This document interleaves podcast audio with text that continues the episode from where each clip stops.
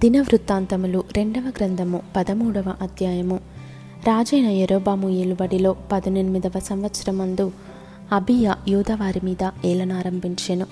అతడు మూడు సంవత్సరములు ఎరుషలేమునందు ఏలెను. అతని తల్లి పేరు మీకాయ. ఆమె గిబియా ఊరివాడైన ఊరియేలు కుమార్తె. అబియాకును ఎరోబామునకును యుద్ధము కలుగగా అబియా నాలుగు లక్షల మంది పరాక్రమశాలుల సైన్యము ఏర్పరచుకొని యుద్ధమునకు సిద్ధము చేసెను. ఎరోబామును ఎనిమిది లక్షల మంది పరాక్రమశాలులను ఏర్పరచుకొని అతనికి ఎదురుగా వారిని యుద్ధమునకు వ్యూహపరచెను. అప్పుడు అబియా ఎఫ్రాయిము మన్యమందుండు శమరాయిము కొండ మీద నిలిచి ప్రకటించినదేమనగా ఎరోబామా ఇస్రాయేలు వారలారా మీరందరూ నాకు చెవియొగ్గుడి. ఇస్రాయేలు రాజ్యమును ఎల్లప్పుడూ ఏలునట్లుగా ఇస్రాయేలీల దేవుడైన యహోవా దావీదుతోనూ అతని సంతతి వారితోనూ భంగము కాజాలని నిబంధన చేసి దానిని వారికిచ్చెనని మీరు తెలుసుకుందరు గదా. అయినను దావీదు కుమారుడైన సొలమోనుకు దాసుడును నెబాతు కుమారుడునగు ఎరబాము పనికిమాలిన దుష్టులతో కలిసి లేచి తన యజమానుని మీద తిరుగుబాటు చేశాను సొలమోను కుమారుడైన రెహబాము ఇంకను బాల్యదశలో నుండి ధైర్యం లేనివాడై వారిని ఎదిరించుటకు తగిన శక్తి లేకున్నప్పుడు వారు అతనితో యుద్ధము చేయుటకు సిద్ధమైరి. ఇప్పుడు దావీదు సంతతి వారి వశముననున్న యహోవా రాజ్యముతో మీరు యుద్ధము చేయ తెగించేదమని తలంచుచున్నారు. మీరు గొప్ప సైన్యముగా ఉన్నారు. ఎరోబాము మీకు దేవతలుగా చేయించిన బంగారు దూడలను మీ వద్ద ఉన్నవి. మీరు అహరోను సంతతి వారైన యహోవా యాజకులను లేవీయులను త్రోసివేసి అన్యదేశముల జనులు చేయునట్లు మీ కొరకు యాజకులను నియమించుకొంటిరి కదా ఒక కోడెతోనూ ఏడు గొర్రె పొట్టేళ్ళతోనూ తను ప్రతిష్ఠించుటకై వచ్చు ప్రతివాడు దైవములు కాని వాటికి యాజకుడగుచున్నాడు. అయితే యెహోవా మాకు దేవుడయున్నాడు మేము ఆయనను విసర్జించిన వారము కాము.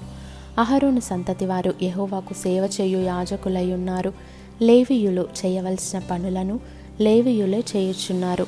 వారు ఉదయాస్తమయములయందు యహోవాకు దహన బలులు అర్పించుచు సుగంధ ద్రవ్యములతో ధూపము వేయుచు పవిత్రమైన బల్ల మీద సన్నిధి రొట్టెలు ఉంచుచు బంగారు దీపస్తంభమును ప్రమిదలను ప్రతి సాయంత్రము ముట్టించుచు వచ్చుచున్నారు.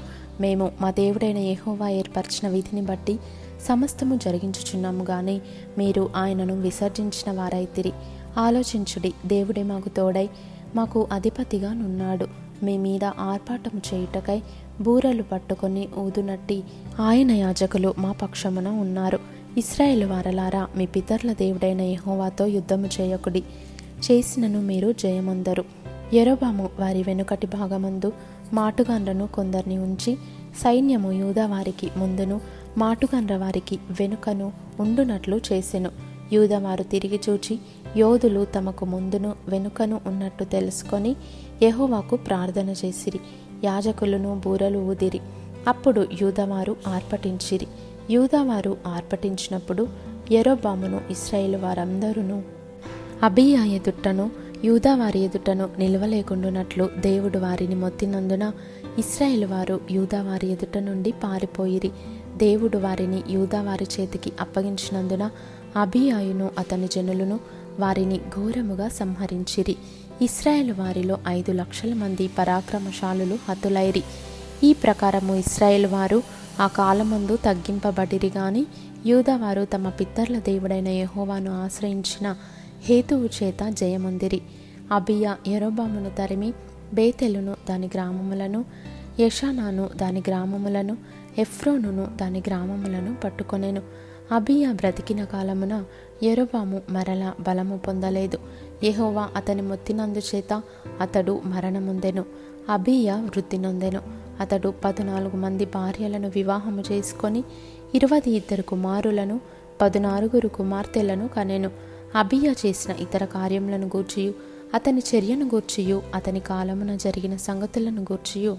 ప్రవక్త అయిన ఇద్దో రచించిన సటీక గ్రంథమునందు వ్రాయబడి ఉన్నది